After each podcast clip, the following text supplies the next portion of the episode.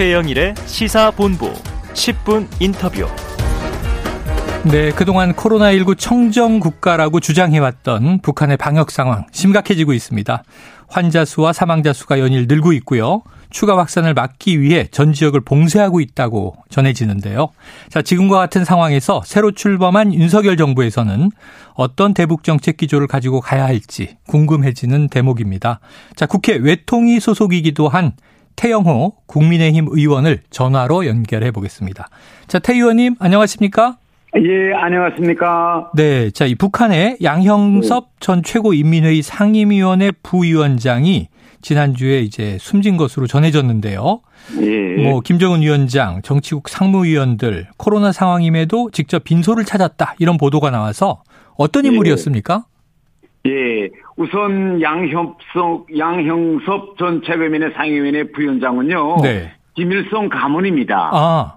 예, 그래서 김일성의 아, 사촌 누이 동생이죠. 어. 그러니 김정은 한테는 고모 할머니 남편과 같습니다. 아. 그러면은 이제 이른바 북한에서 얘기하는 백두혈통. 예, 그래서 북한에서는 뭐 백, 그, 지금은 백두혈통이라고 하고, 김정은 전에는 만경대 가문이라고 했는데, 아, 만경대 가문의 한 사람이라고 볼 수 있습니다. 네. 그만큼 이제 중요한 인물이었다. 예. 알겠습니다. 그래서 이렇게 이제 또 대대적인 빈소를 찾고 장례를 치른 것 같고요. 예. 자, 그런데 이 와중에 북한의 코로나19 확산 상황은 뭐 심상치가 않아 보이는데요. 예. 북한 관영 매체에서도 이제 코로나 발생 사실을 처음 인정했고 국가 최중대 비상 사건이다. 건국 이래 대동란이다. 그게 굉장히 북한에서는 이례적으로 강한 표현인 거죠. 위기에 대한.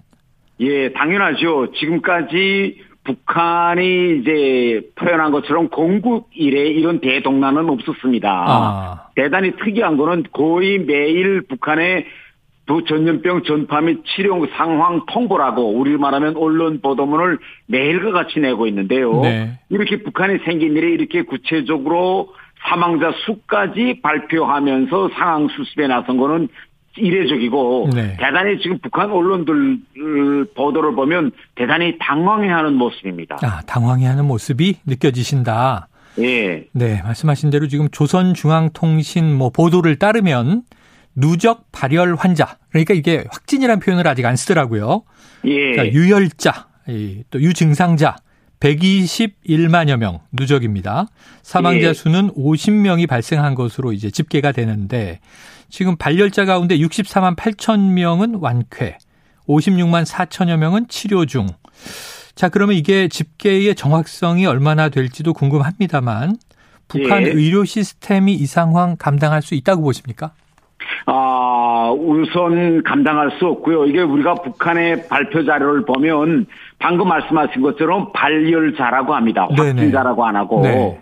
그리고 북한 TV와 노동신문을 비롯한 언론 사진 자료를 보면 우리처럼 코에 액체를 취취하는 유전자 검사를 하지를 못하고 네네. 그야말로 발열 체크만 합니다. 아. 이것은 지금 정말 심한 코로나 확진자의 경우에도 이것이 코로나인지 아닌지는 확인하지 못하고 있는 상태라는 걸 북한 스스로가 네네. 대회에 보여주고 있습니다. 그래서 확진자라는 표현을 못 쓰고 발열자라는 어, 표현을 유혈자, 북한식으로 표현하면 유혈자인데요. 이런 표현을 쓰고 사망자 수도 북한은 지금 사망자 수를 발표하지만은 코로나로 인한 사망자 수라고 확정짓지 못합니다. 아. 왜냐하면 우리나라에서 흔히 지어 우리 약방에서 약국에서 팔고 있는 간단한 진단 키트조차도 북한에는 없다는 걸 북한 예. 스스로가 지금 보여주고 있습니다. 아, 말씀하신 대로 오직 이제 열이 나느냐 안 나느냐만 보고 있으니 PCR 검사처럼 정확한 검사는 아예 없고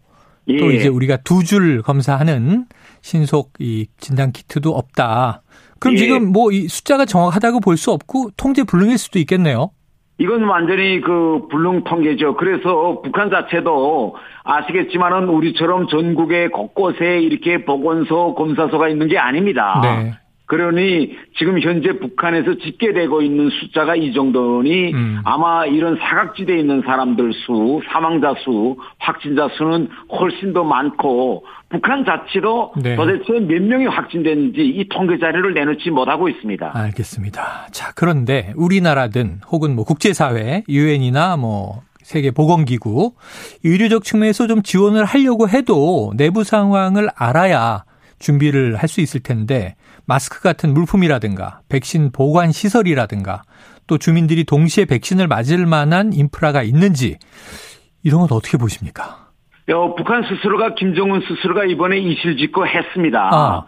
약품이 없기 때문에 결국은 비상시 비축해 놓은 약품을 풀겠다. 이거는 어. 전쟁용 약품을 풀겠다는 겁니다. 네네. 이걸 김정은이가 이제 주민들 앞에서 선언했고 음. 김정은이가 어제 직접 약국에 나갔거든요. 네. 나가서 현재 지금 약국이 약이 적다는 데 대해서 김정은이가 이제 지적을 했고 어. 더 나아가서는 어제 회의에서는 북한의 겸, 검찰서장, 우리로 말하면 대검찰청 청장과 같거든요. 네네. 이 사람을 질책했습니다. 왜 질책했느냐? 약이 없으니 북한에서도 지금 사재기, 음. 그 다음에 장마당에서 불법 유통이 대대적으로 일어나고 있습니다. 네네. 그래서 검찰서장을 어제 당 회의에서 엄청나게 비판했거든요. 음. 이 모든 걸 보면 지금 현재 북한이 매우 당황하고 네네. 인프라도 갖춰지지 않은 상태에서 그리고 요새 북한 언론들 보면 뭐 너무 지금 바쁘니까 버드나무를 다려 먹으라 뭘 하라 지금 매우 21세기에는 우리가 듣어보지 못한 그런 음. 비과학적인 대중요법 치료제를 적극 적으로 선전하고 있거든요. 네. 자, 그런데 그럼 김정은 위원장은 인민군을 투입해서 의약품을 전달하라 이렇게 지시는 내렸는데 예. 말씀하신 대로 지금 북한에 백신이 있을 리도 만무하고 치료제가 예. 있을 리도 만무하고 그렇다면 여기서 이제 아까 말씀하신 전시용 비상의약품을 푼다. 그럼 이게 예. 우리로 친다면은 뭐 진통제나 해열제 이런 정도 수준일까요? 그렇습니다. 오늘 북한 노동신문에서 발표한 자료에 의하면 열이 올라간다 해서 항생제를 쓰지 말라고 했습니다. 아. 왜 그러냐면 항생제는 비루스에 대처하지 못하고 네. 오히려 유기체에 부담을 준다. 어. 항생제 과다 복용으로 오히려 사람들이 많이 죽어간다고 하면서 네. 해열제를 쓰라고 했습니다. 아, 그런데 해열제도 부족하니 오늘 보도 자료에 보면 뭐라고 했는가 하면 열이 있으면 일단 어 손도 자주 씻고 소금물로 코도 세척하고 이런 뭐 네. 창문도 자주 열고 이런 이야기라고 네요 레몬과 비타민 C가 있는 과일을 많이 먹으라 이러면서 지금 네네. 아, 네, 이런 뭐, 비과학적인 그런 예. 처방을 계속 내놓고 있습니다. 아, 그러니까 지금 말씀하신 대로 그냥 위생 보건 철저히 해라. 뭐 우리도 손 씻기 이런 얘기 했으니까요. 그리고 예. 비타민 C가 많은 과일을 먹어라 이런 정도 예, 수준이다. 예, 그거죠. 네. 예, 그런데도 김정은 위원장은 통제불능 상황이 아니다. 극복할 수 있다. 그러면서 이제 간부들만 질타하고 있는 상황인데, 자 자력으로 이겨내겠다 이런 의지로 봐야 할까요? 아 일단 그 자력으로 이겨내겠다고 하면서 어, 대단히 이례적으로 적어도 초 듣고 깜짝 놀란 말이 네. 중국 공산당의 경험을 따라 배우라 이렇게거든요, 아, 김정은. 네네. 예, 이건 북한의 체제에서는 전혀 듣도 보지도 못한 말입니다. 아, 그래요? 예, 그러니까 이거 면하면 중국처럼 철저히 지역간 봉쇄를 하고 음. 지금 가족 및 단위별 격폐 조치를 취하라고 했습니다. 네. 일단 이렇게 좀 해서 이겨낼 수 있는지 해당 사망자가 나오더라도 외부로 전파되지 않고 그 지역에서 아, 사망자가 나오는 걸로 일단 하려고 하는데 어. 제 생각에는 이런 방식으로는 한계에 이를 것이라고 저는 생각합니다. 네네. 지금 중국의 코로나 제로도 이 세계 이제 보건 전문가들은 이거 안 된다라고 비판하고 있는 상황인데 그걸 예. 따라 하겠다. 자, 우리나라 감염병 전문가 의견을 들어보니요. 북한의 확진자 예. 100만, 사망자 10만까지도 나올 수 있다. 이런 예측이 나오는데 자, 이렇게 이제 이 그 심각한 상황을 막기 위한 현실적인 조치가 말씀하신 대로 봉쇄 같은 거라면 지금 농사 활동 같은 걸 할 수 없다는 거죠. 그러면 그렇습니다. 지금 그럼에도 불구하고 네. 지금 계속 이야기하는 게 뭐냐면 지역간 단위당 네. 격폐 조치를 강화해라 아, 이겁니다. 격폐 조치. 네. 예. 그러니까 해당 농장에 사람들이 지원 인력이 나갔는데 그 단위에서 발열자가 없다면 음. 뭐내기는 해라 이거죠. 아, 쉽게 이야기하면. 네네네. 알겠습니다. 단위별로. 예. 네, 지금 발열자가 없으면 계속 일을 하고 발열자가 있으면 그 지역을 봉쇄하고. 예. 자. 발열자가 나오면 퇴근도 못 한다고 합니다. 자, 그러다 보니까 지금 식량 사정도 안 좋고 경제가 뭐 최악으로 우리는 보고 있는데 이 예. 우리도 코로나 때문에 뭐 소상공인 자영업자들 걱정이 커졌는데 북한 이거 봉쇄 조치 이후에 예. 어떻게 될 건가 식량 공급 상황 등 걱정이 많습니다. 예. 그런데 이런 와중에 북한이요. 지난 예. 목요일에도 동해상으로 단거리 탄도미사일 세 발을 쐈습니다. 예. 자, 이게 이번 정부 들어서 첫 번째, 올해 들어와서만 16번째 도발이었는데 태연이 왜 이러는 걸까요, 북한은? 두 가지 의미입니다. 하나는 북한 내부가 지금 엄청 대동난이니까 음. 북한 주민들을 향해서 흔들리지 말아라. 아. 국가의 정상적인 운영 시스템은 돌아가고 있다. 아. 라는 내부 결석형이 강하고요. 네. 또 윤석열 정부와 또 외부 세계는 북한이 이렇게 코로나 위기에 닥쳐왔다고 해서 북한을 절대 얕보지 말아라. 우리는 네. 정상적으로 대응할 능력이 있다는 그 두 가지 메시지를 보내고 싶은 거죠. 어, 대내외 메시지다. 자, 예. 그러면 이제 태 의원님 지금 이제 집권당 여당 의원 되셨습니다. 예. 새 정부의 이 첫 도발에 대한 대응 좀 적절했나요? 저는 적절했다고 봅니다. 네. 그 윤석열 정부에서는 그런 보여주기식 그런 이제 건 하지 않겠다고 했거든요. 네. 그래서 즉시에 이번에 국방부에서도 지난 시기에 쓰던 미상 발사체란 표현을 쓰지 않았습니다. 아. 단번에 이건 탄도미시라고 예. 정확히 우리 국민들에게 알려졌기 때문에 네. 앞으로 이렇게 즉시에 반응을 보이고 대응하는 것은 저는 아주 잘했다고 생각합니다. 알겠습니다. 자, 북한이 이르면 뭐 이달 중에라도 7차 핵실험을 감행할 수 있다. 그런 준비가 됐다. 미국 백악, 백악관 대변인의 언급도 있었는데요. 지금 코로나로 인한 대동란 그리고 어쩌면 이제 우리나라 새 정부와 또 이제 한미 정상회담이 이제 코앞에 있는데 이 7차 핵실험에 대한 준비 어떻게 보세요? 핵실험 감행할까요? 북한은 7차 핵실험은 할 겁니다. 단 그 시기가 네. 정말 외부에서 이야기하는 것처럼 바이든 대통령의 방한 기간에 음. 이렇게 코로나가 터진 상황에서 할 거냐라는 데 대해서는 전 좀 회의적인 시각이고요. 네. 그러나 일단 코로나 위기를 수습하면 북한은 반드시 7차 핵실험을 할 겁니다. 아. 왜냐하면 북한이 수차 김정은이 얘기했습니다. 국방 발전 5개년 계획 거기서 핵심은 핵무기 사용화, 네. 전술 핵 발전이라고 그렇기 때문에 아. 그 길로는 꼭 갈 겁니다. 그 길로는 꼭 간다. 다만 이제 당장 이번 주 후반 바이든 대통령의 방한 기간이 아니라 코로나도 좀 수습하고 그 이후가 될 수도 있다. 이렇게 예상해 예, 주셨습니다. 자, 이 안보적 긴장은 높아지고 있는데 우리 정부는 이제 북한에 대한 인도주의적 지원 이것은 별도로 진행할 수 있다 이런 입장도 밝혔습니다. 그런데 문제는 이제 북한이 받아야 가능한 거잖아요. 예. 북한이 이 국제사회 또 우리나라에 이러한 그 인도적 지원의 제안을 좀 수용할 수 있게 하는 방안 있을까요?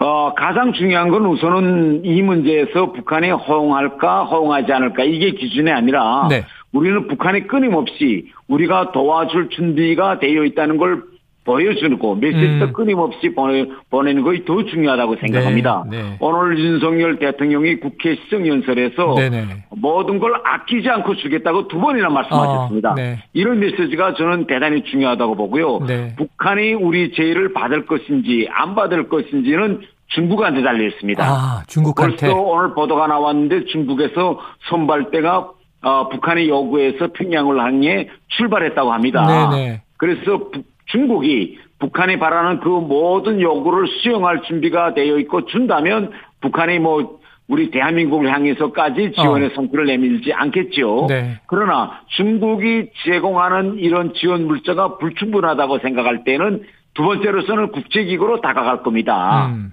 예, 그렇기 때문에 우리는 남북 간의 직접적인 협력이든 혹은 국제기구를 통한 협력이든 만일 그것도 안 된다면 지어 중국과 공동으로 하는 협력이든 우리는 모든 가능성을 다 열어놓고 북한의 지원의 성기를 뻗쳐야 한다고 저는 생각합니다. 알겠습니다.